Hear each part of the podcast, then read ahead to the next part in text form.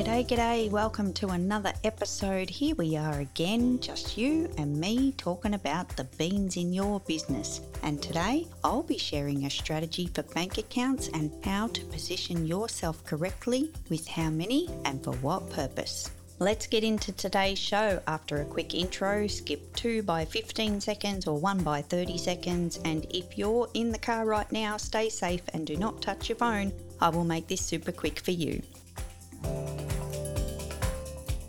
Hey there, and thank you for tuning in to the Biz Nation podcast. I'm your host, Kerry Zarb, your financial designer coming to you from the land down under. Wherever you're tuning in from, the base principles of finance are the same. I want you to remember don't fear your finances, and if you need help, check out my website at kerryzarb.com. Let's talk about the beans for your business. When it comes to bank accounts for your business, we normally have a few options that don't include mattress stuffing methods or hiding cash inside the wall cavities. Not that I've got anything against those ways. Here's what I recommend the simplified way to control the business beans, curtail the spending, and make a little nest egg, and also ensure everything gets paid on time without any unwanted stress or sleepless nights. I recommend four accounts. That's right, four. Number one is an inbound account. Number two is a cash reserve, also known as a savings account. Number three, an outbound account for things like reoccurring subscriptions.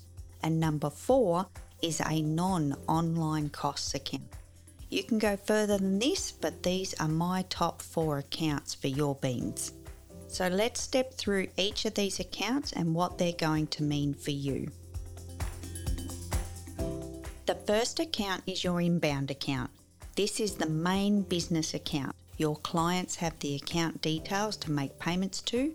It could be connected to your PayPal or your Stripe or other online payment facilities to make transfers to, and this is the only function of this account.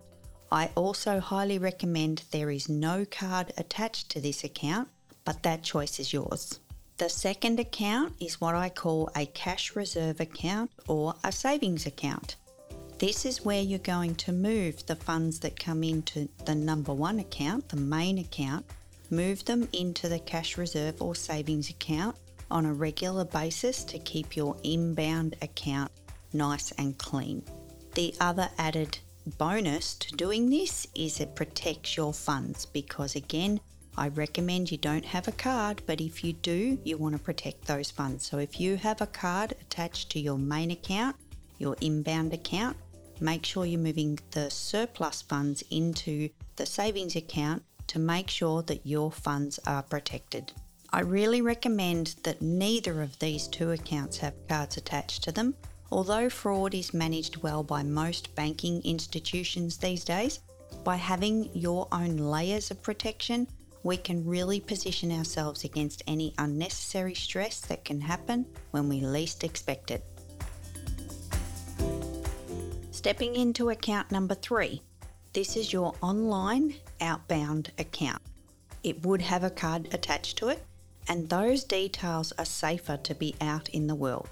Work out what your monthly spend is on reoccurring transactions and only keep enough funds in that account so it doesn't become overdrawn, but also have limited funds should the worst occur. This episode is sponsored by me, Kerry Zarb, your financial designer. I can empower you with your finances and help you manage that growing list of subscriptions with a free Google Spreadsheet tool called Simple Subscriptions. Grab that amazing tool at kerryzarb.com forward slash subs, S U B S, and that link is in the show notes for this episode. By having this one exposed account, you can rest assured that your main funds are safe and sound. And if you do experience the unthinkable, you can position yourself to have other funds available in savings while these missing funds are retrieved. The final account, number four, is an account for purchases we make in the offline worlds. Although it's online, I call it offline. This could be items that you pay for via bank deposit or direct transfer such as a service like your accountant, a contractor for your business, or even a supplier. This account is optional as you may want to use the cash reserves or savings account mentioned as account number two. However, the reason I like this account is sometimes we have costs in our business that we need to budget for, and having an account separate to our main funds and our savings and our subscriptions can actually help us budget for those costs in their own account. For those that are out there with one or two bank accounts, you may be thinking, why so many? But it's just four accounts. It's not a lot. And it could scare some people. However, this strategy and these four accounts can work for you and not against you.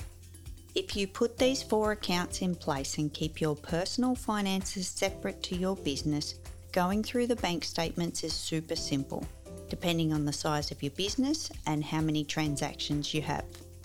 Remember to find your method. You can adjust it, you can tweak it, and sometimes it takes a little while to get it all humming.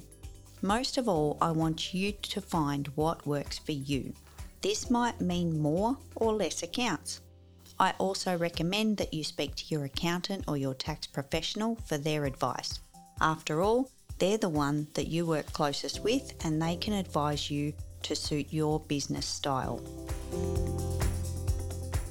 Thanks for tuning in to this episode. If you need financial design in your business, you can find great resources on my website at kerryzarb.com.